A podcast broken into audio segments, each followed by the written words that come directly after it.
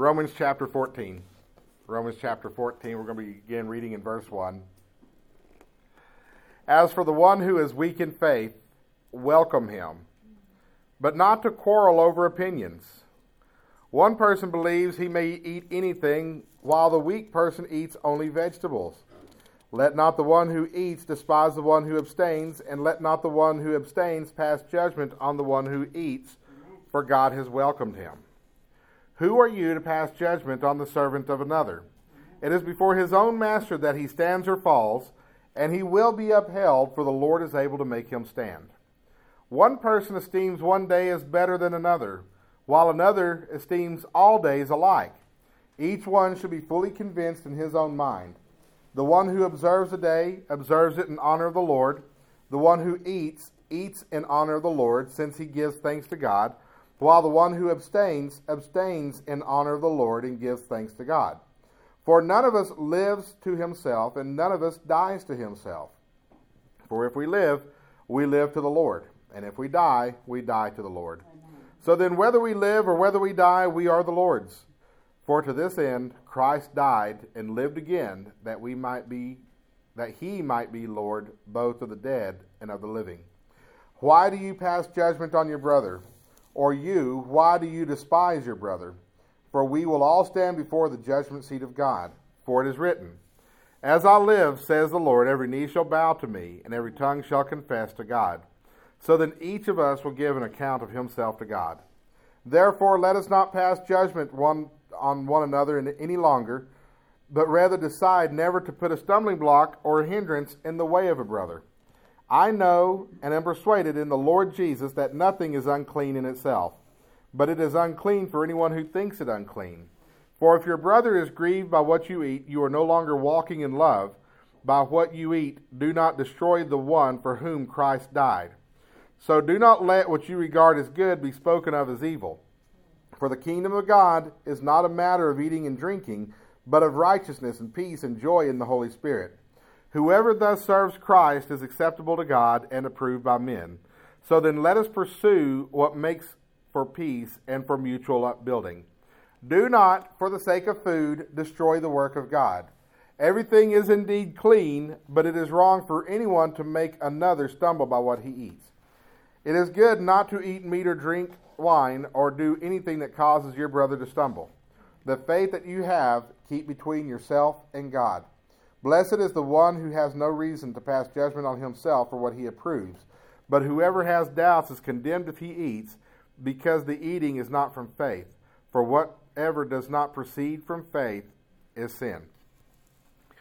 Romans chapter 14, Paul is comforting the Roman believers with the gospel. By recentering the Roman believers on the gospel, he can put all of their problems, all of their sufferings into perspective and help them find happiness and joy. Happiness and joy, by the way, are not the same thing. Happiness is the state of being confident and secure. It is knowing that God holds you in the palm of his hand and that you are okay. You may not feel joyful. You may feel very upset, but you're still happy because you feel confident and secure. Joy is joy. I'm happy, for lack of a better word. It's joy is when you're excited, when you're feeling very positive about something. What the Apostle Paul is doing through the book of Romans is he's helping these believers in Rome who are enduring persecution, who are going through hard times, find happiness and joy in the gospel. And in this passage, he promotes unity among the believers by addressing some of the smaller issues that cause division, and he addresses them in light of the gospel. Isn't life so much better when we're getting along? I mean, don't you think so? It's more peaceful. You're more at rest. You're able to enjoy things better when we're at peace. When we're in conflict, we're always angsty. We're worried about the other side's next move. How can I validate myself? Conflict, although necessary at times, and at times even healthy, it's not the way you want to spend your entire life. And so the Apostle Paul is promoting unity to the Roman believers. There's a lot of divisions. There's a lot of different ideas. People have different ideas about things, even going back to Paul's day and these believers in Rome. But he's going to promote unity by bringing them back to the gospel. There are a lot of divisions within Christianity. Bible translations. King James Version versus a modern translation. Tribulation. Does it happen before tribulation? The tribulation happens. The rapture. Does it happen before the tribulation or does it happen after the tribulation? Do we celebrate Easter and Christmas or do we not celebrate Easter and Christmas? You think that doesn't sound very controversial to me, Leland. There are divisions within Christianity about whether or not we should recognize Easter and whether we should celebrate Christmas. Worship styles, traditional, hymns, contemporary, do we hold hymnals? Do we distribute pamphlets? Do we use the screen and put the lyrics on the screen? Do we sing to a piano? Do we sing a cappella? Do we have a pipe? Oh, a pipe organ would be nice. We could, anyway. Guitars and drums. Jessica's grandfather pastored a cowboy church in Peyton, Colorado. The Saturday night service was the cowboy service. They had a bluegrass band. And then they had a contemporary worship service at 8 o'clock Sunday morning. And then they had your traditional piano, suit and tie Sunday morning at 11 a.m. And so you had three different styles of worship right there in that same church. They were not divided. They just worshiped at different times according to different styles. But worship styles, and I could go down the list. I could talk about gap theory or not gap theory. And I have some very strong opinions on that, but we're not going to go there, okay? There's all these different issues. Did Adam and Eve have belly buttons? Nobody ever argues about that, but that's a safe thing to go with because nobody's going to get upset about you about Adam and Eve's belly buttons. You know, all these different things that we're divided about within Christianity. Paul is going to address these divisions by telling us that God did not appoint us to judge or oversee each other, that we will all stand or fall before God on our own. And then he tells us something revolutionary. The things that your brother in Christ does, he does for the Lord. He does in response to the gospel. And if your brother is doing something to honor God, why would you interfere with that? Why would you try to derail that?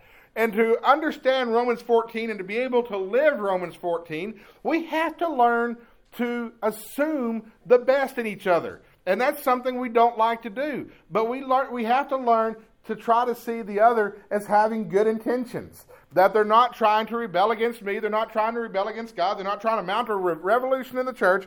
But that they're really trying to honor God with what they do and what they believe and how they study the Bible and how they live.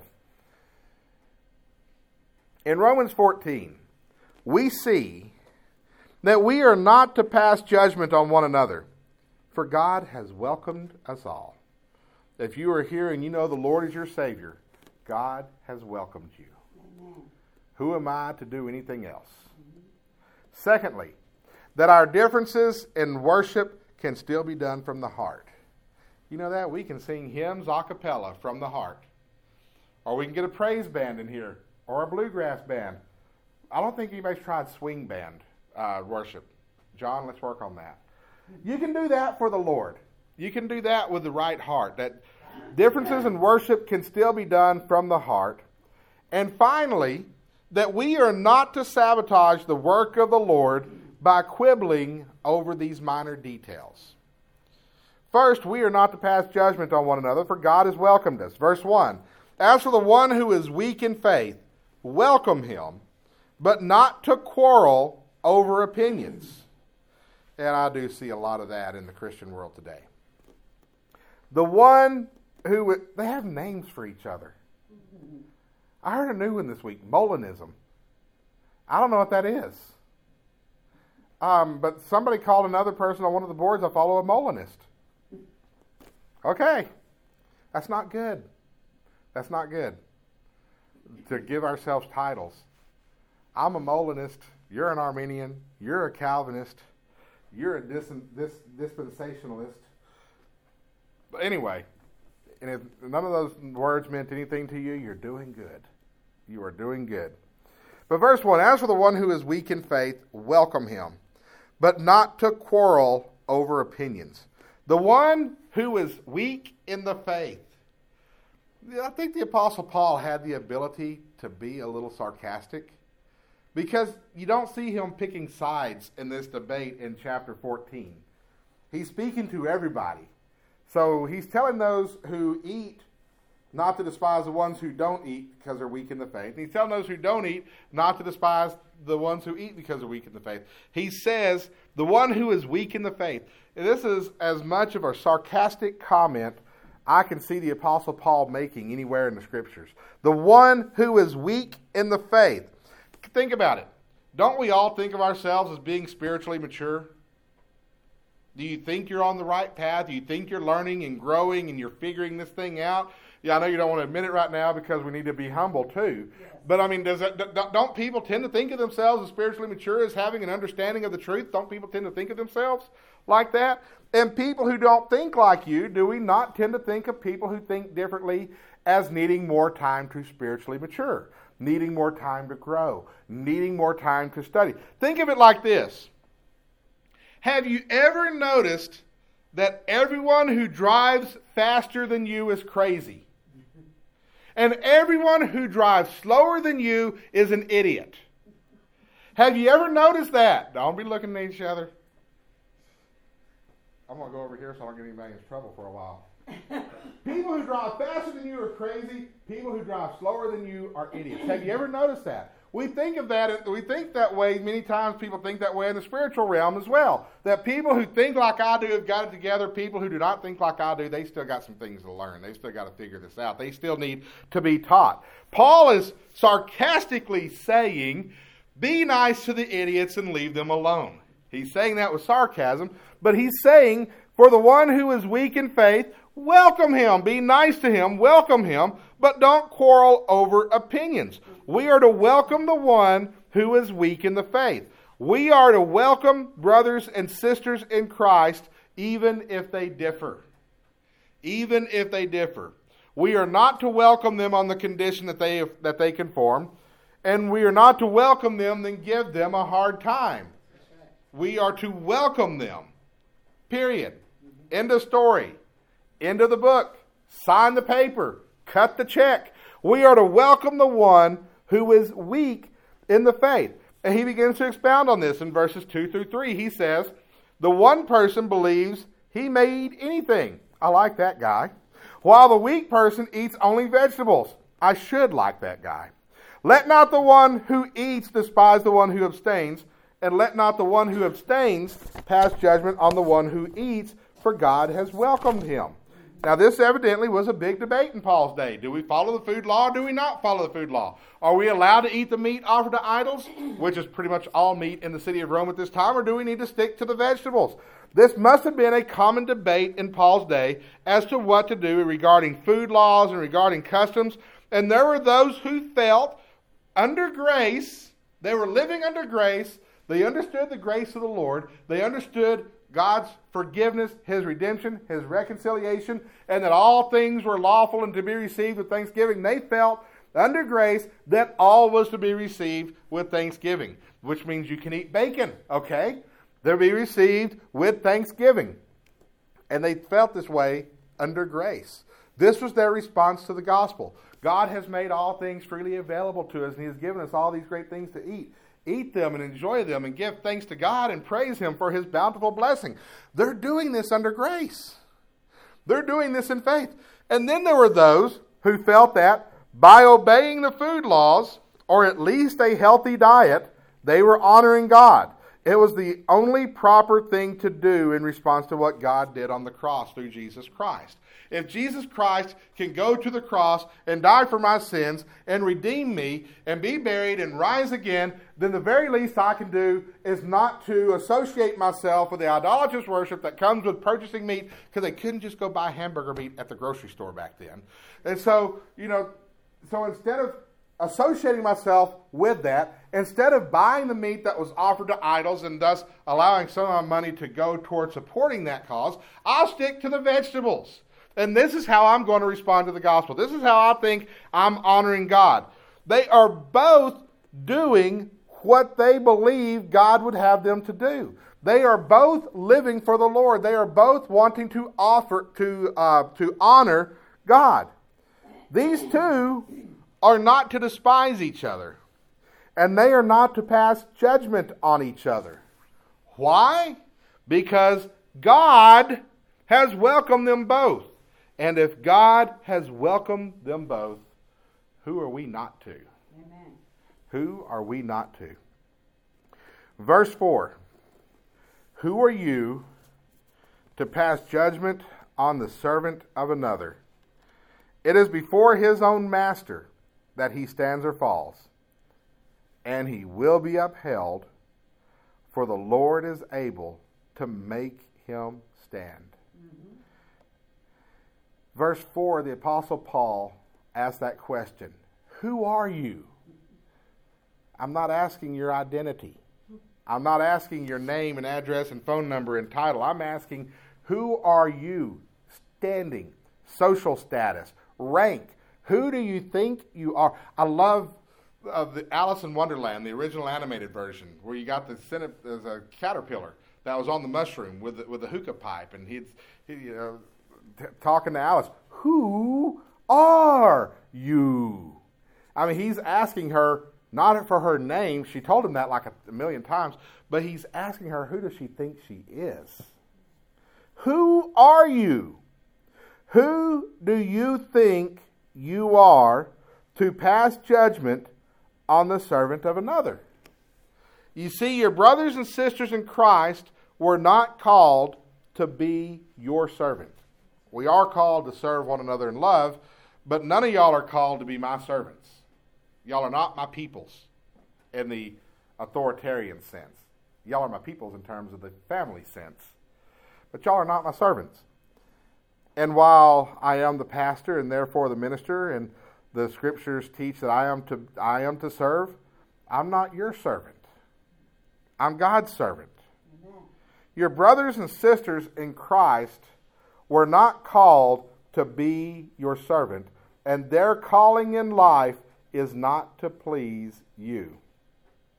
Your brothers and sisters in Christ were called to serve God, and their calling in life is to please Him. It is to God that your brothers and sisters are called to serve. And it is before God that your brothers and sisters in Christ will either stand or they will fall. He will do the judging.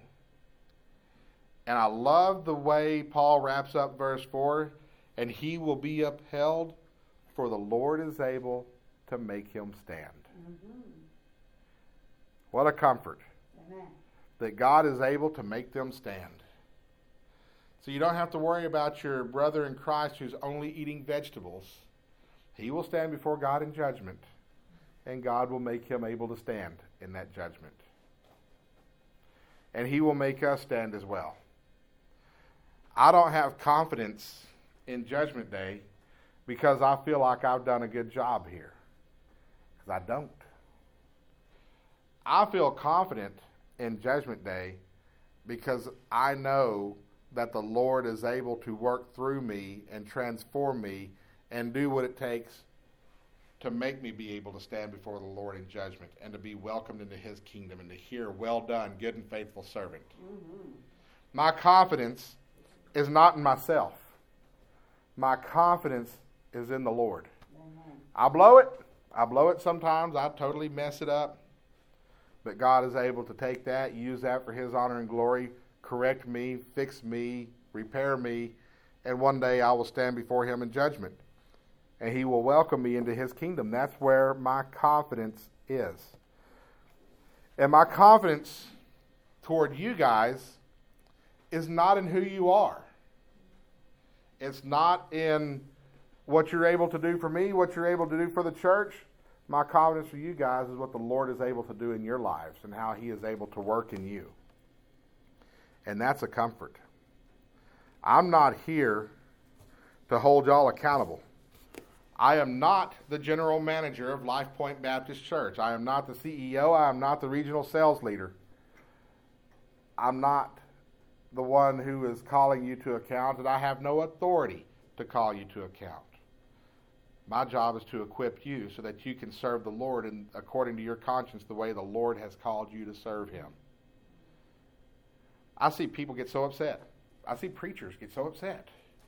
They're doing this. They're worshiping this way. They're using that Bible. How dare they use that Bible translation? We had a church in New Mexico that had to close its doors. I don't want to go into why, but it was bad. Bad situation. Church in New Mexico closes its doors, and they sold the building to another religious organization. It was a non-denominational community church, but more or less like Faith and Order as we are, but not one of our sister American Baptist Association churches. Of course, there are no American Baptist Association of churches, ABA churches, within a couple of 100 miles of this particular town. Anyway, they sold the building to another group. And there was a preacher that got on Facebook and was throwing a fit that they sold this building to another group. Like, why is that your problem? Did you donate the money to build it or to buy it? He didn't. I can tell you that. I don't even have to look at his finances. I don't have to look at his bank statements. I know this guy's finances. He didn't contribute anything toward that.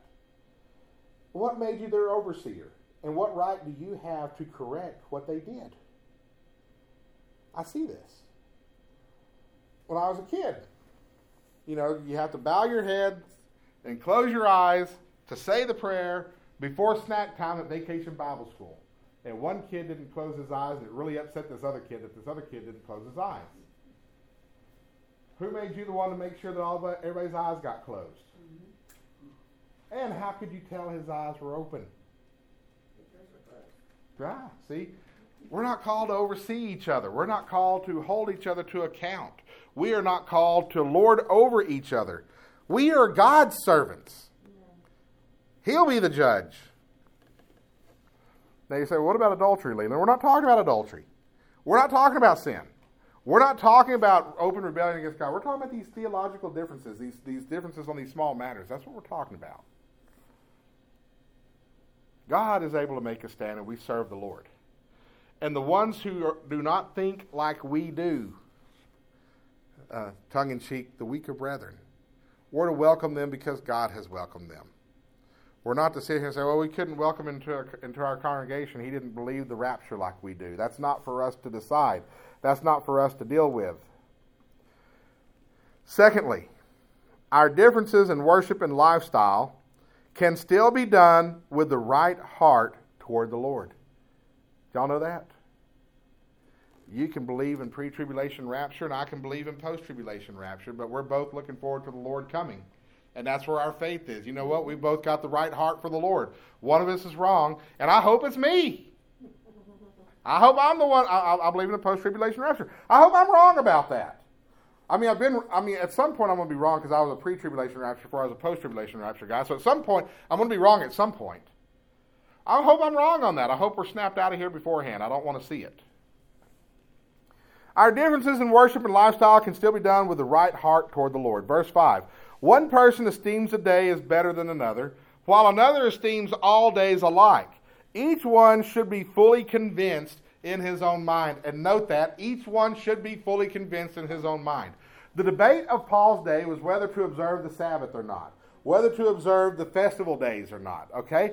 The contemporary version of this in our world is whether or not to celebrate Easter or Christmas. Do we celebrate those? Where does this question come from? This is where we take these questions into account.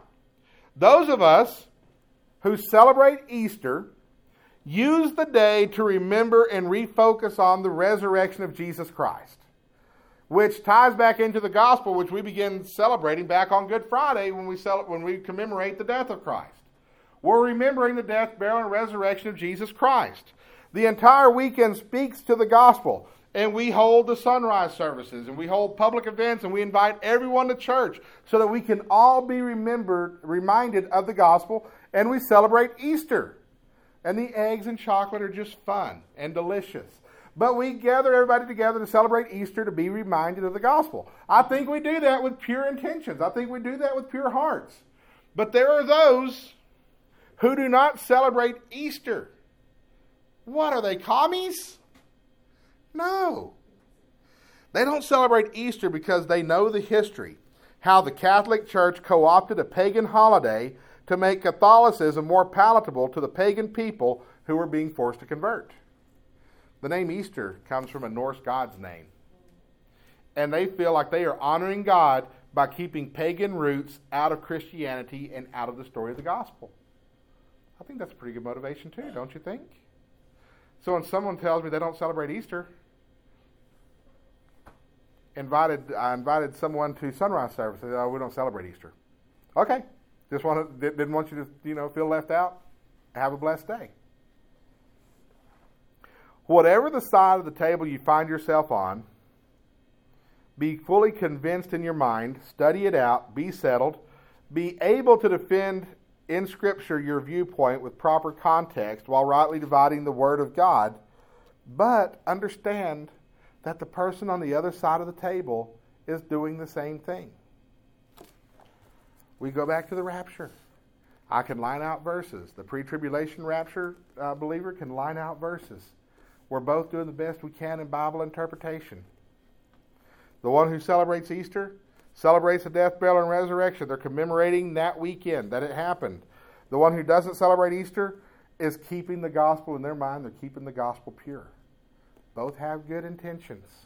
We can both worship and live our lifestyle and be done. We can both be done with the right heart toward the Lord. Brother Paul Clark brought a devotional before a state meeting one year, and he talked about how Paul and Barnabas had that falling out before the second missionary journey, and they split up. And Brother Clark said, who was right, Paul or Barnabas? Or maybe they were both right. It is possible. Verse 6, the one who observes the day observes it in honor of the Lord. The one who eats, eats in honor of the Lord, since he gives thanks to God, while the other who abstains, abstains in honor of the Lord and gives thanks to God. Paul addresses everything we just discussed by telling us what we do for the Lord. If your brother is living for the Lord, why would you rebuke him? Verses 7 and 8, for none of us lives to himself, and none of us dies to himself. For if we live to the Lord, and if we die to the Lord. So then, whether we live or whether we die, we are the Lord's. For to this end, Christ died and lived again, that he might be Lord both of the dead and of the living. All of us who know the Lord, we live for him and we die for him. We all belong to the Lord. That's why he gave his life on the cross, so that we could be redeemed to him and we could be his. Not each other's, but his. That should be unifying. That should bring us together. So then each of us will give an account of himself to God. And finally, we are not to sabotage the work of the Lord by quarreling over the details. Verses 13 through 15. Therefore, let us not pass judgment on one another any longer, but rather decide never to put a stumbling block or hindrance in the way of a brother. I know and am persuaded in the Lord Jesus that nothing is unclean in itself, but it is unclean for anyone who thinks it unclean. For if your brother is grieved by what you eat, you are no longer walking in love. By what you eat, do not destroy the one for whom Christ died. Conflicts like this can divide the body and can undermine the faith and spiritual growth of some. When you have a man that believes that he shouldn't eat meat for the glory of the Lord, and you're constantly putting chicken fried steak in front of him, you are encouraging him to go against his conscience.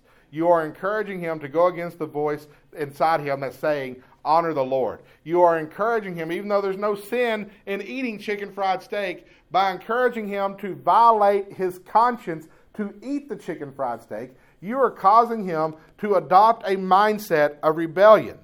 And if your devotion to one of these issues is causing problems for someone else, you're not walking in love toward them, you're walking in the desire to be right, to convert someone to your way of thinking. And that's not walking in love.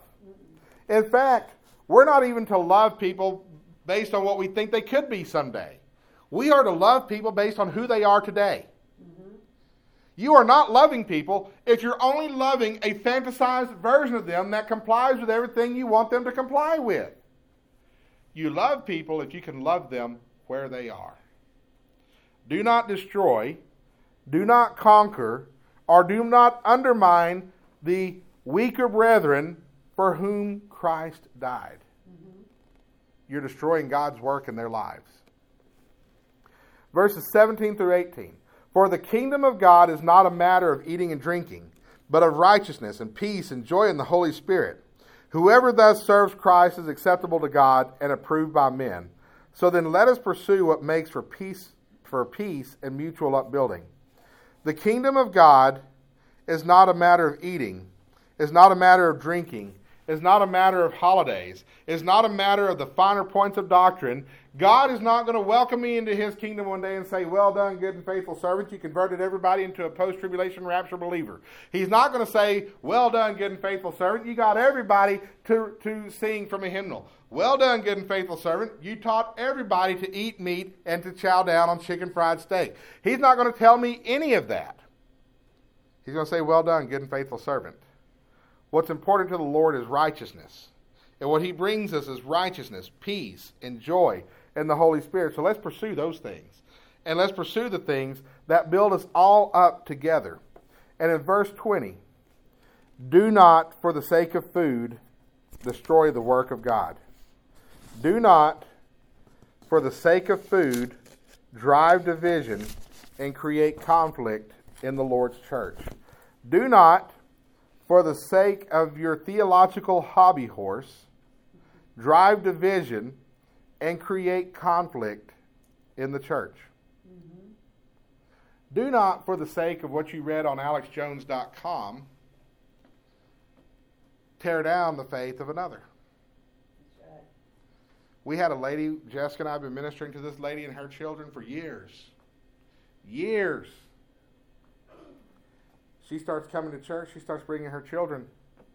There's some spiritual progression happening there. And she asked a prayer request one day to pray for her son. He had just been diagnosed with ADD.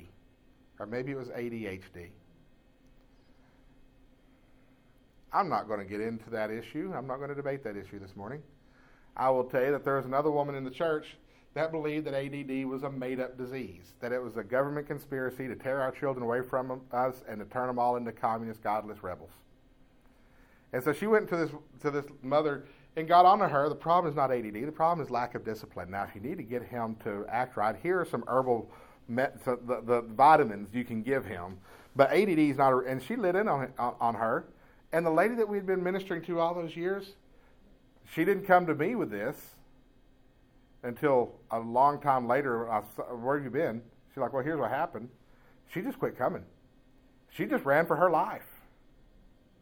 There was a lot of ministry, a lot of work that had been done in this lady's life that got turned upside down because somebody read something on a website, and for a new believer who has just started their walk with the Lord, feels like they've got to beat her in submission with this website and these vitamins.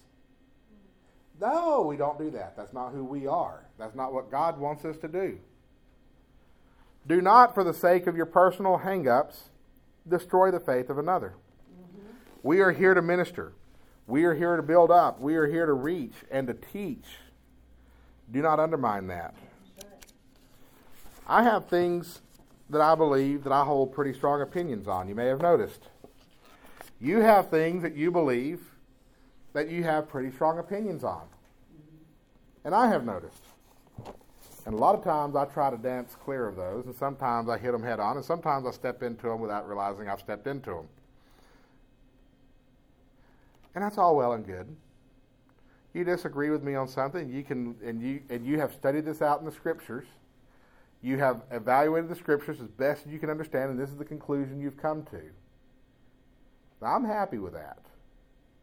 And I have studied my positions out, and I've come to some conclusions, and I'm settled in those, and I'm happy with that. Now, if you tell me that this is what you believe because famous preacher on television or radio or in the newspaper believes it, I'm going to tell you need to study that out a little bit more.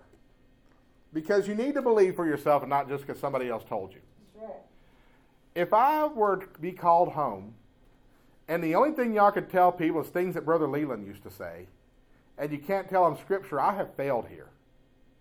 I have failed here. When the Lord calls me home, if nobody remembers me except for my wife and my kids, I'm okay with that. It'd be cool to have an Acker seminary for the advancement of theological studies. I'm not going to lie, that would be cool, but that's not my goal here. And that's not even a possibility, or just that was just a stupid thing to say. But we're here to grow in our faith and to grow together and to be unified in the gospel. Now, if the doctrine contradicts the gospel, undermines the gospel, de-emphasizes the gospel, then yeah, we got some problems. We need to deal with this. But if we're sitting here trying to figure out Adam and Eve's belly button situation, whether or not King Saul was saved, when the rapture is going to be, what street am I going to live on in the New Jerusalem, and all these other kind of things that we like to argue about, we're not to make a deal of that. We're to be focused on what's really important, and that is the gospel, how Jesus Christ died for our sins according to the Scriptures, that he was buried, and that he rose again the third day according to the Scriptures.